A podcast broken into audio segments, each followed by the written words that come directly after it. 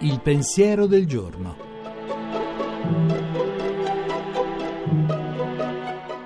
In studio Giuseppe Savagnone, editorialista e pubblicista. Un'espressione del sacro che merita un profondo rispetto si trova nelle grandi religioni orientali come il brahmanesimo e il buddismo.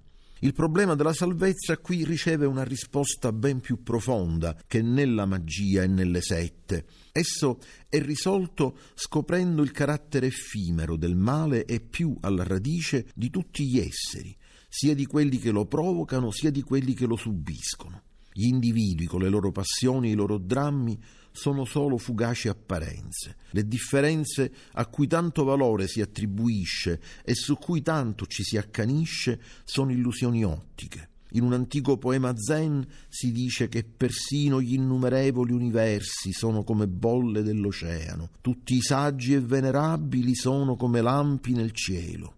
La pace viene dall'immersione nel tutto, che è anche il nulla dei fenomeni e delle esperienze di questa terra, il nirvana.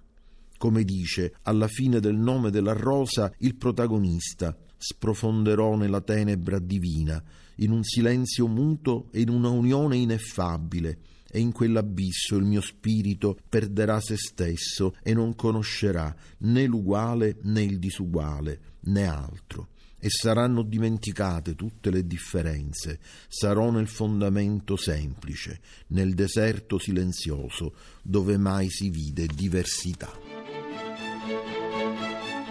La trasmissione si può riascoltare e scaricare in podcast dal sito pensierodelgiorno.rai.it.